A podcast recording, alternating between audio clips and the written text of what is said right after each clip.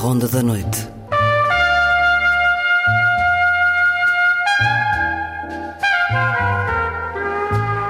Com Luís Caetano.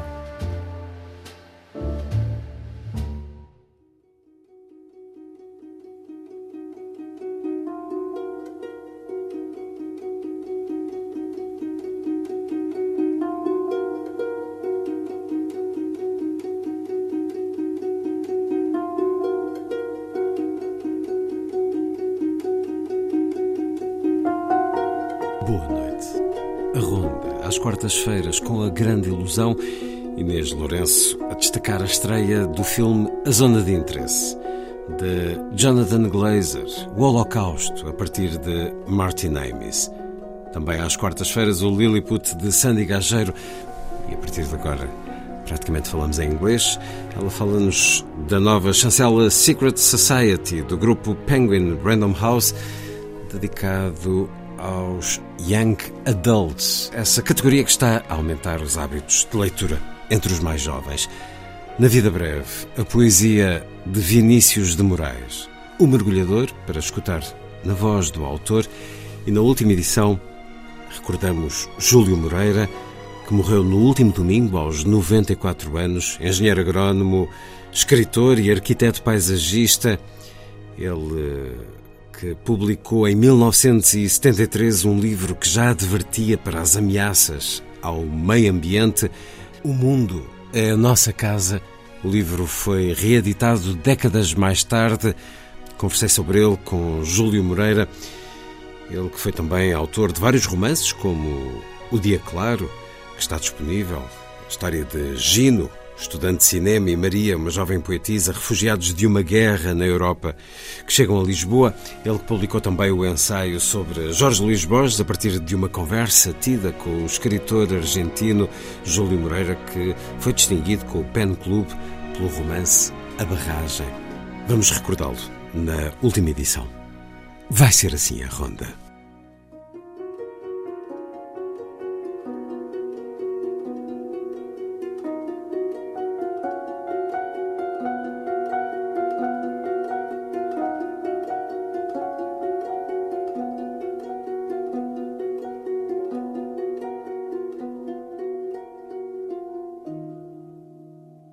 Música a começar. Jane B., Serge Gainsbourg, a partir do prelúdio número quatro de Chopin, num arranjo para violoncelo e piano, com a voz de Jane Birkin, o violoncelo de Camille Thomas e o piano de Julien Brocal.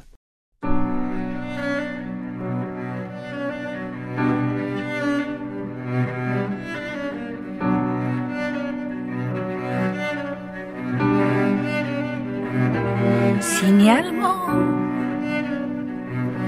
yeux bleus, cheveux châtains, Jane B., anglaise, de sexe féminin, âge entre vingt et vingt et un. Apprends le dessin domicilié chez ses parents. Yeux bleus, cheveux châtains, Jane B., d'un pâle, le nez aquilin, aurait été disparu ce matin à cinq heures moins vingt.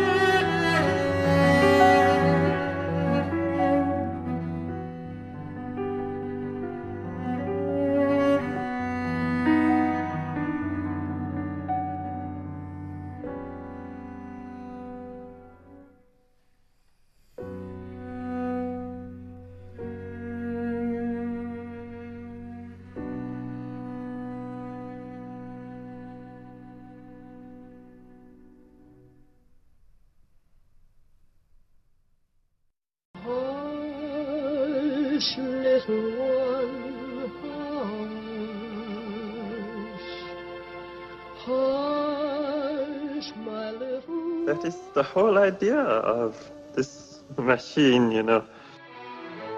Where are you going? I love you. A grande ilusão. Aren't you drinking? I never drink. Why? Tu n'as rien vu à Hiroshima. J'ai tout vu, tout.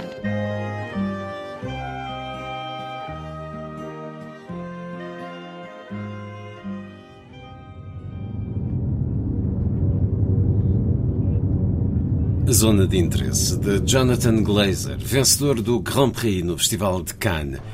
É a estreia, a começar a grande ilusão. Inês Lourenço, um filme sobre o horror do Holocausto que não o mostra diretamente. É um filme muito perturbador por essa razão, mas também no sentido em que nos faz questionar a própria condição de espectadores. Enfim, antes do mais, para contextualizar, esta é uma visão veiculada pelo livro homónimo de Martin Amis do modo de vida de uma família alemã em pleno Holocausto, sendo essa família composta por um comandante de Auschwitz, a sua mulher e os filhos, que têm a vivenda de sonho construída literalmente do outro lado do muro do campo de concentração de Auschwitz.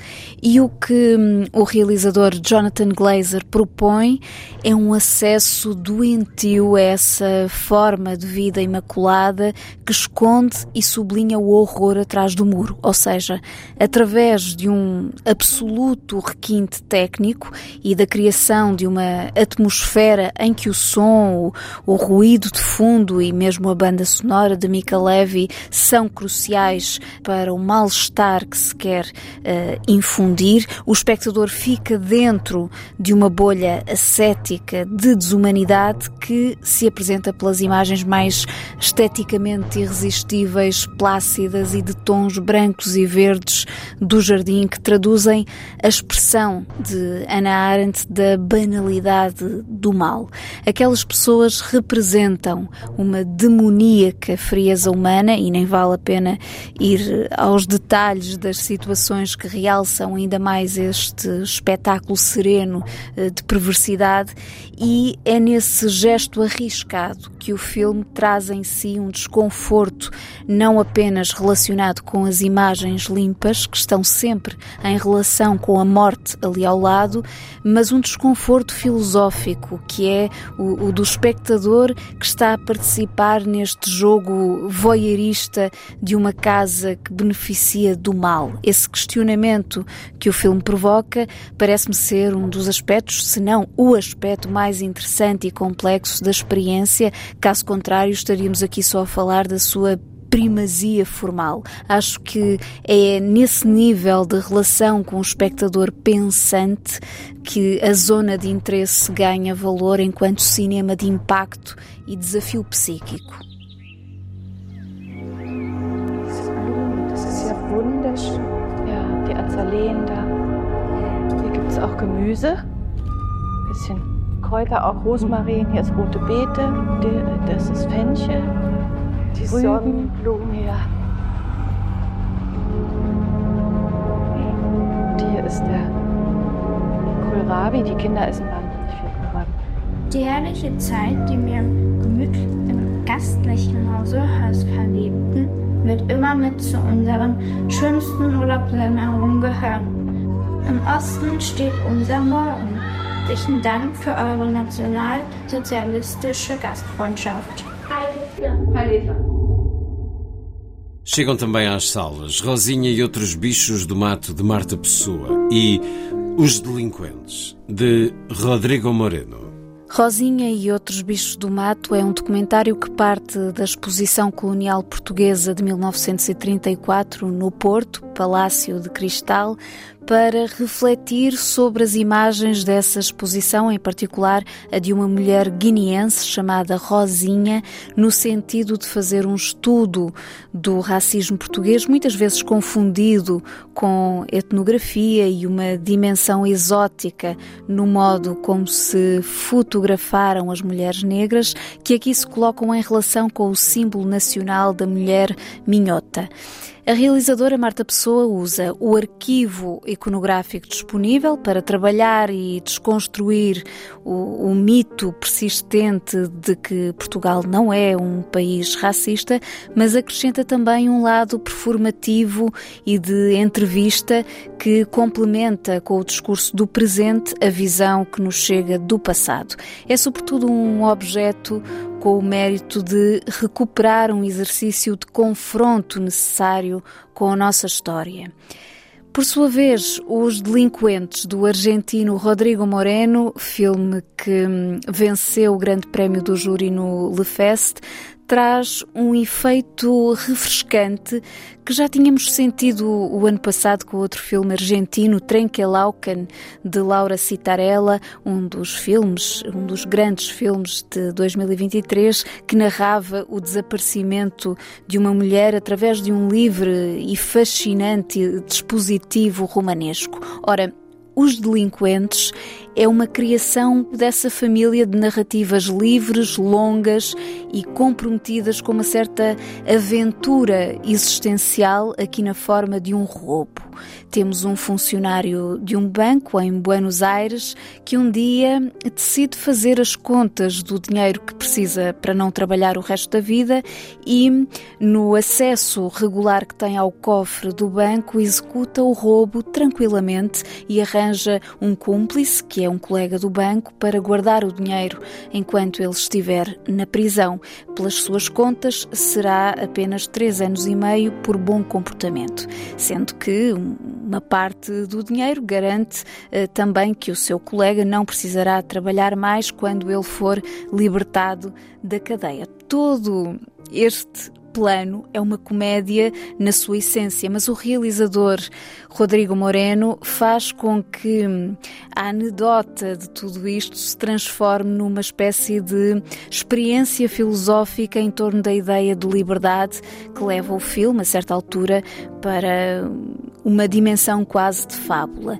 E é, de facto, uma obra que constrói o seu encantamento através de motivos inesperados. Um de vocês, e seguramente mais de um, cometeu um delito.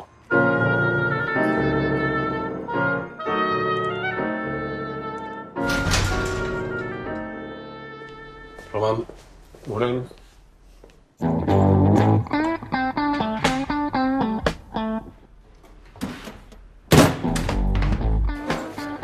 Te vine a proponer algo. Mira para abajo. Tiene seiscientos cincuenta mil dólares. trescientos veinticinco mil para cada uno. Eso es lo que tengo acá. Necesito que cuide ese bolso por tres años y medio. Mi nombre es Laura Ortega, soy contadora pública nacional, pero en este caso estoy oficiando de investigadora. Mire, el que llega hasta acá es porque la hizo. Y si la hizo en algún lugar, la guardó. Yo lo único que les digo es que a partir de hoy, cada uno de ustedes está bajo sospecha. Quiero que vuelva a la sierra. ¿Más plata? No. Quiero que te comunique con una persona. Pero usted estaba al tanto de los planes que tenía el señor Morán. No. No, coma, no estaba al tanto. ¿Tres años y medio en la cárcel o veinticinco en el banco? Vamos a outras sugestões de cinema. Começo pelo Algarve Lolé, onde arranca este sábado a Monstrar, Mostra Internacional de Cinema Social, que integra a programação do Algarve Film Week, apresentando documentários, curtas e longas metragens, masterclasses, workshops. E a assinalar as comemorações do vinte e cinco de Abril, uma secção intitulada cinquenta anos de Liberdade. As sessões têm lugar no Cine Teatro Loletano, entre outros espaços. Até dia vinte e sete é possível ver ou rever, por exemplo, a animação Os Demónios do Meu Avô, de Nuno Beato, o pub de Old Oak, de Ken Loach, ou Cartas a uma Ditadura, de Inês de Medeiros. Já no Porto, vai decorrer ao longo da próxima semana, igualmente sob o signo dos cinquenta anos da Revolução, o Indy Júnior, Festival Internacional de Cinema Infantil e Juvenil, de vinte e dois a vinte e oito, uma programação de curtas-metragens que inclui também sessões de debate, uma masterclass de animação, oficinas, sessões para bebés, o chamado cinema de colo, mas também propostas para uma juventude mais crescida e uma sessão especial no sábado, dia vinte e sete, de Toy Story, Os Rivais, esse primeiro filme da série Toy Story, que é exibido no Batalha Centro de Cinema, um dos espaços do Indy Júnior. A Biblioteca Municipal Almeida Garrett, a Casa das Artes e o Coliseu Porto Ageás são alguns dos outros espaços que acolhem o festival. E por falar em Batalha Centro de Cinema, começa este sábado uma retrospectiva dedicada a Jane Birkin, enquanto artista de muitas facetas, que acabou por ser também um pouco biografada pelo cinema. E é essa dimensão temporal dada pelo cinema, esse registro das várias fases da cantora e atriz que o conjunto de filmes propostos contempla. Entre eles, uma bela obra de Agnès Varda, pouco conhecida, Kung Fu Master, onde se ouve Jane Birkin a embalar assim a sua criança. Je t'ai donné mon cœur plein de fidélité, il ne pourrait changer. L'hiver peut s'enfuir et le printemps bien aimé peut s'écouler. Les feuilles de l'automne et les fruits de l'été, tout peut passer.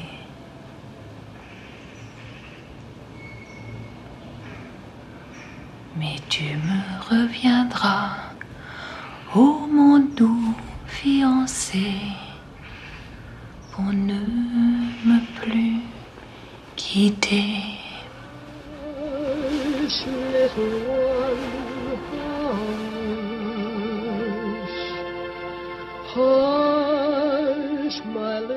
That is the whole idea of this machine, you know. I love you. A grande ilusão. Aren't you drinking? I never drink. Why? Tu n'as rien vu à Hiroshima. J'ai tout vu, tout.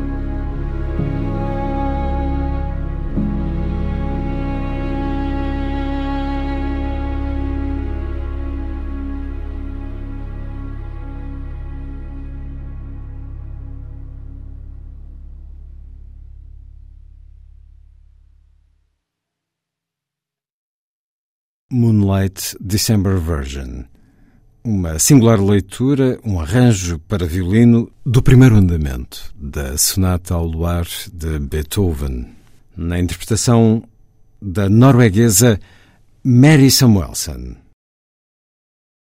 A seguir, a poesia na noite da rádio.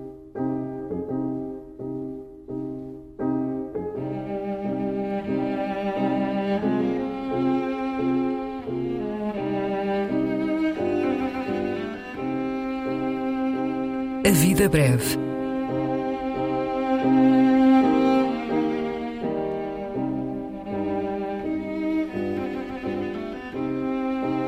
Poesia por quem a escreve.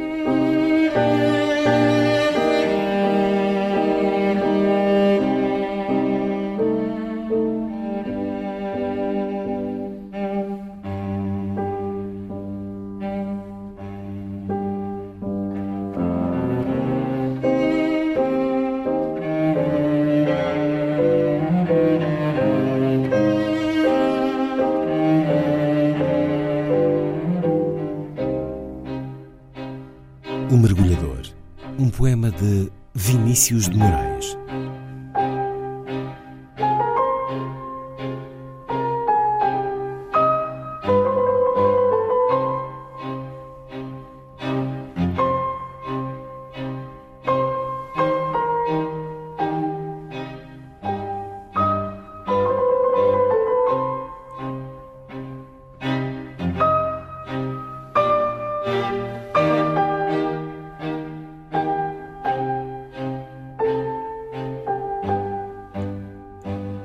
Como dentro do mar libérrimos os polvos no líquido luar tateiam a coisa a vir, assim dentro do ar meus lentos dedos loucos passeiam no teu corpo a te buscar-te a ti. És a princípio doce plasma submarina flutuando ao sabor de súbitas correntes frias e quentes, substância estranha e íntima de teor irreal e tato transparente. Depois teu seio é a infância, duna mansa cheia de alísios, marco espectral do istmo, onde a nudez vestida só de lua branca, eu ia mergulhar minha face já triste. Nele soterro a mão como a cravei criança noutro seio de que me lembro também pleno, mas não sei. O ímpeto deste é doido e espanta, o outro me dava vida, este me mete medo. Toco uma a uma as doces glândulas em feixes, com a sensação que tinha ao mergulhar os dedos na massa cintilante e convulsa de peixes retiradas ao mar nas grandes redes pensas. E ponho-me a cismar. Mulher, como te expandes, que imensa és tu, maior que o mar, maior que a infância, de coordenadas tais horizontes tão grandes que assim imersa em amor, és uma Atlântida. Vem-me a vontade de matar em ti toda a poesia, tenho-te em garra, olhas-me apenas, e ouço no tato acelerar-se-me o sangue na ritmia que faz meu corpo vil querer teu corpo moço, e te amo, e te amo, e te amo, e te amo, como o bicho feroz ama morder a fêmea, como o mar ao penhasco onde se atira insano e onde a bramir se aplaca, e ao qual retorna sempre. Tenho e te dou-me a ti válido e indissolúvel, buscando a cada vez entre tudo que é nerva o imo do teu ser, o vórtice absoluto, onde possa colher a grande flor da treva. Amo-te os longos pés ainda infantis e lentos na tua criação. Amo-te as hastes tenras que sobem em suaves espirais adolescentes e infinitas de toque exato e frêmito. Amo-te os braços juvenis que abraçam confiantes meu criminoso desvario, e as desveladas mãos, as mãos multiplicantes que em cardume acompanham o meu nadar sombrio. Amo-te o colo pleno, onda de pluma e âmbar, onda lenta e sozinho onde se exaure o mar, e onde é bom mergulhar até romper-se o sangue e me afogar de amor e chorar e chorar. Amo-te os grandes olhos sobre-humanos, nos quais mergulhador sondo a escura voragem, na ânsia de descobrir, nos mais profundos arcanos sob o oceano, oceanos, e além, a minha imagem, Por isso, isso e ainda mais que a poesia não ousa, quando depois de muito mar, de muito amor, emergindo de ti, ah, que silêncio pousa, ah, que tristeza cai sobre o mergulhador.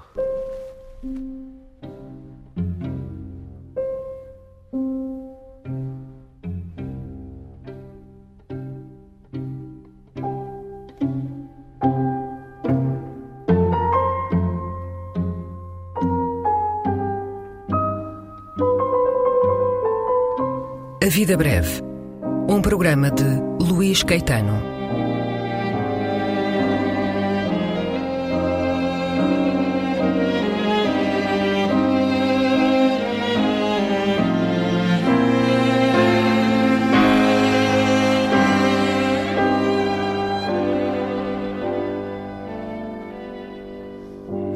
Recolha das leituras feita pelo autor do programa, junto dos poetas e também no arquivo da rádio e em edições discográficas. Música.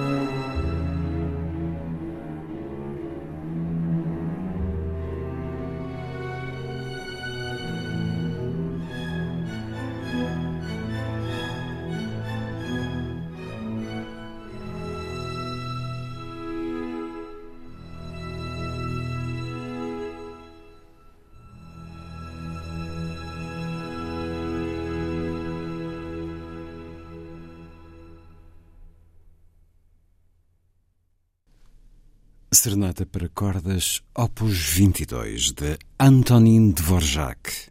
A interpretação da Metamorphose String Orchestra, direção de Pavel Lyubomodrov. A seguir, Lilliput é o pequeno grande mundo dos livros para os mais novos, percorrido semanalmente neste programa por Sandy Gageiro. Diz Lilliput. Lilliput, Lilliput. Lilliput.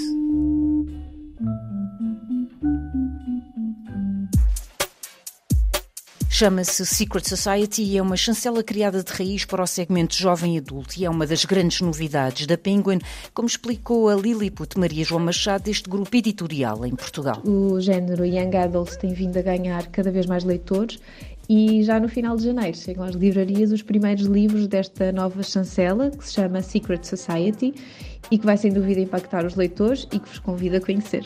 Para este ano podemos esperar muita ficção nacional e estrangeira e para quem seguiu a série Stranger Things, muito popular junto de adolescentes e jovens adultos, saibam que a atriz Millie Bobby Brown também vai ter um livro traduzido para português. Estreia com um romance passado na Segunda Guerra Mundial, inspirado na história da sua avó. E muita banda desenhada. Nomeadamente a famosa Mafalda, do Quino, Uh, que lançou as suas primeiras tiras há sessenta anos e teremos novos livros dela a chegar às livrarias. A chancela iguana, dedicada a bandas desenhadas e novelas gráficas, aposta numa estreia nacional, Tempo em Busca da Felicidade Perdida, de Jorge Pinto, Evandro Renan e Talita Nozomi, e numa novela gráfica escrita por Leila Slimani e ilustrada por Clément Aubrey. De regresso está a coreana Keum Suk Kim, de quem a editora publicou recentemente A Espera, um belíssimo livro, e de quem vai agora publicar o livro mais recente, que se chama A Erva. Entre os destaques da literatura infanto-juvenil contam-se o novo livro Ativista, da dupla Nuna e Lala Beracay, Marielle e a Magia das Mil Cores, e ainda Casa de Família, uma nova incursão nostálgica da ilustradora australiana Sophie Blackall.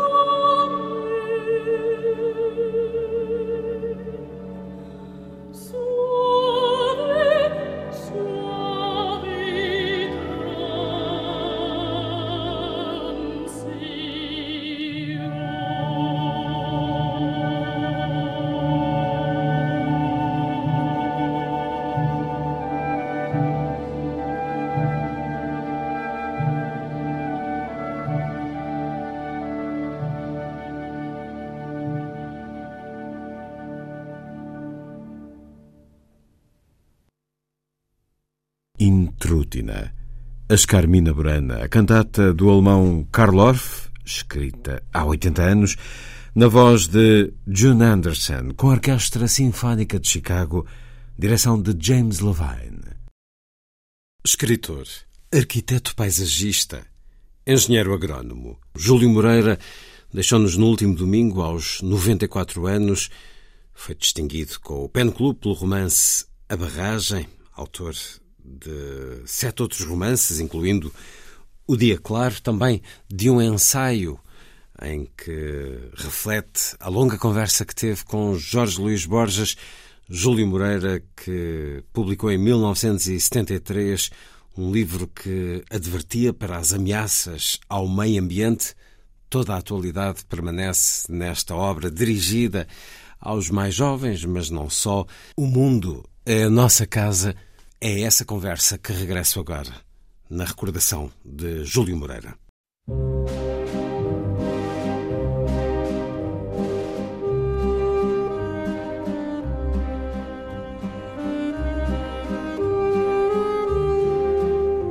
Última edição. Um programa de Luís Caetano.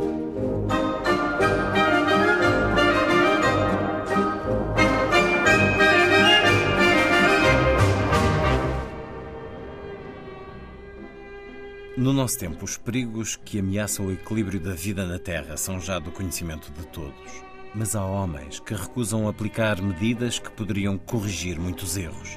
Salvar a vida na Terra, construindo um mundo equilibrado, é entrar numa nova fase da história, a história dos homens que muitos, com esforço e risco, têm tentado realizar.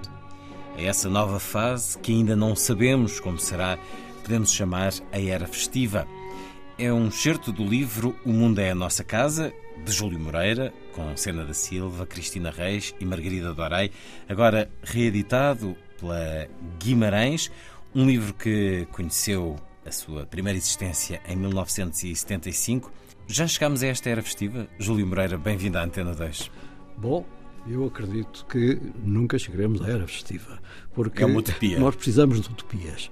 As utopias são sinais de orientação. E nós precisamos ter alguma, e agora estamos um bocadinho falhos de utopias, não é? E ainda por cima os tempos correm, não, são, tem, não têm muitas condições têm para... Têm caído sucessivamente e estão muito desacreditadas. Mas uh, esse livro teve uma primeira edição que nunca chegou a ser distribuída. Hum. Anterior é, ainda a setenta e três. Anterior foi em setenta e três. Hum. A seguir uma grande exposição sobre meio ambiente e sobre ecologia que foi feita no âmbito da segunda exposição de design português. Em setenta e três, a Comissão Nacional do Ambiente, engenheiro Correia da Cunha, um homem bem intencionado, fez a edição de um livrinho para crianças que, à base de, de este, que foi a primeira edição deste livro.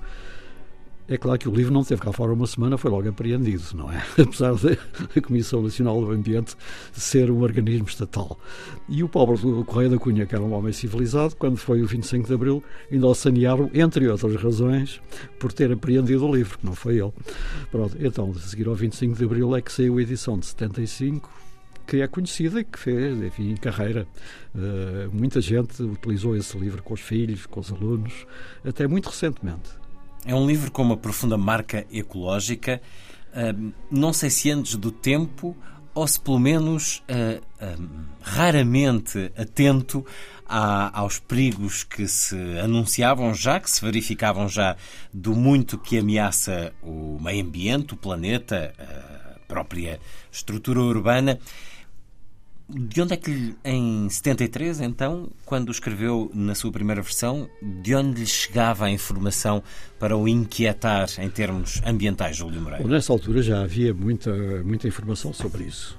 Uh, a nível internacional, havia mesmo quando começou a tomada da África, que é agora aquela desgraça que todos nós sabemos, quando começou a independência dos países africanos, havia uns agrónomos, por exemplo, René Dumont, um agrónomo francês, que se referiu ao, ao, à mudança de regime na África como uma necessidade importantíssima para a preservação do meio ambiente naquele continente. Mas essas preocupações eram generalizáveis. E nós tivemos cá em sessenta e sete uma catástrofe resultante de uma má gestão do meio ambiente, que foram as inundações que se verificaram nesse ano e que estiveram bastante na origem da, da exposição que foi feita de, em, em setenta e três. É uma história já antiga, é a história do menino que gostava muito de todas as coisas. Gostava de uma pedra, levava a pedra para casa, gostava de uma flor, levava a flor para casa, gostava de um bicho e levava o bicho para casa. E com o tempo a casa começou a ficar muito cheia, mas nem por isso ele deixava de levar sempre mais coisas. E a história continua, é assim que o livro começa, O Mundo é a Nossa Casa, de Júlio Moreira, agora reeditado.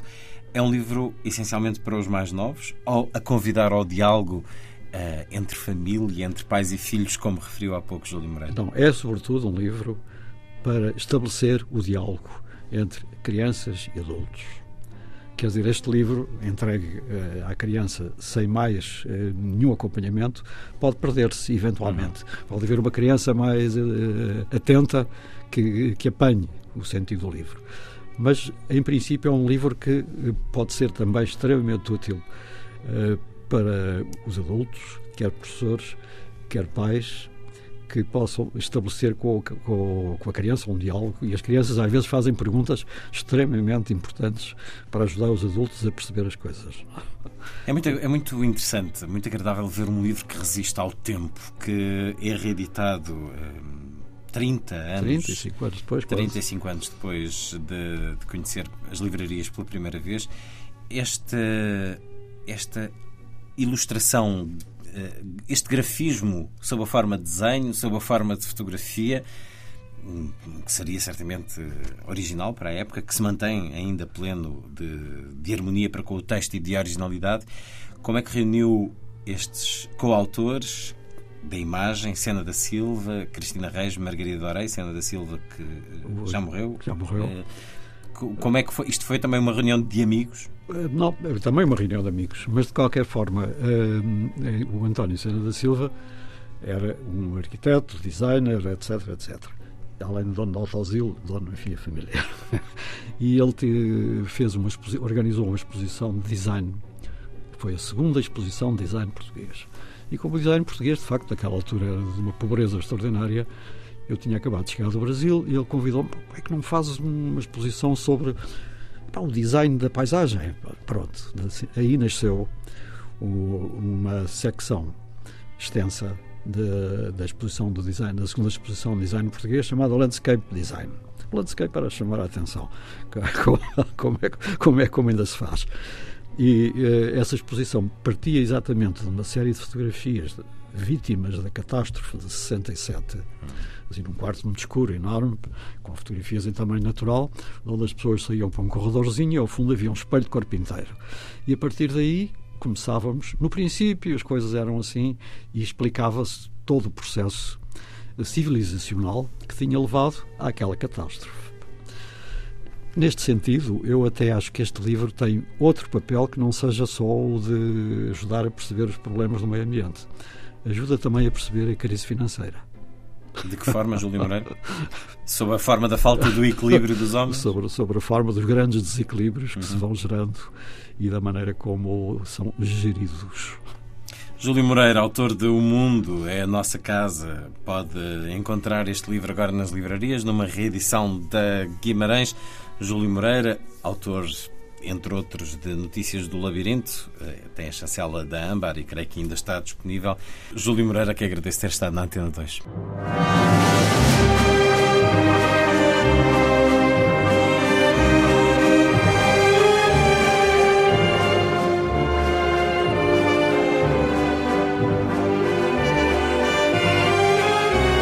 Última edição.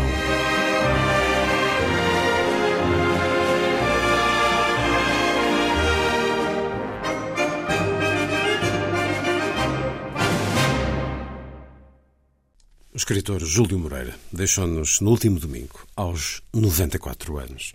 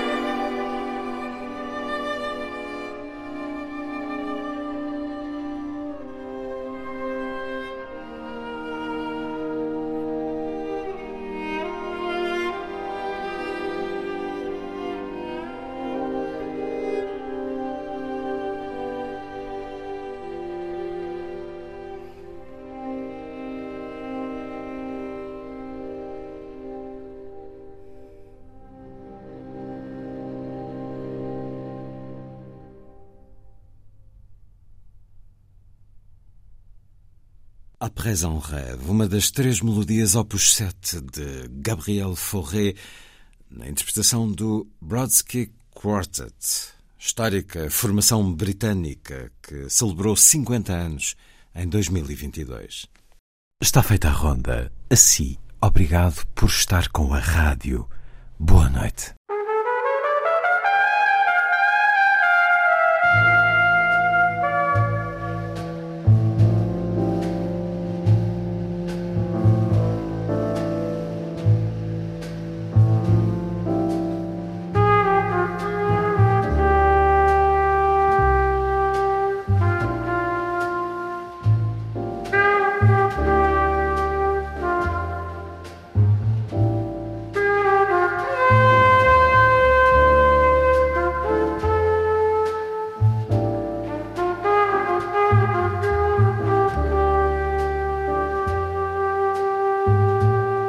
Ronda da noite.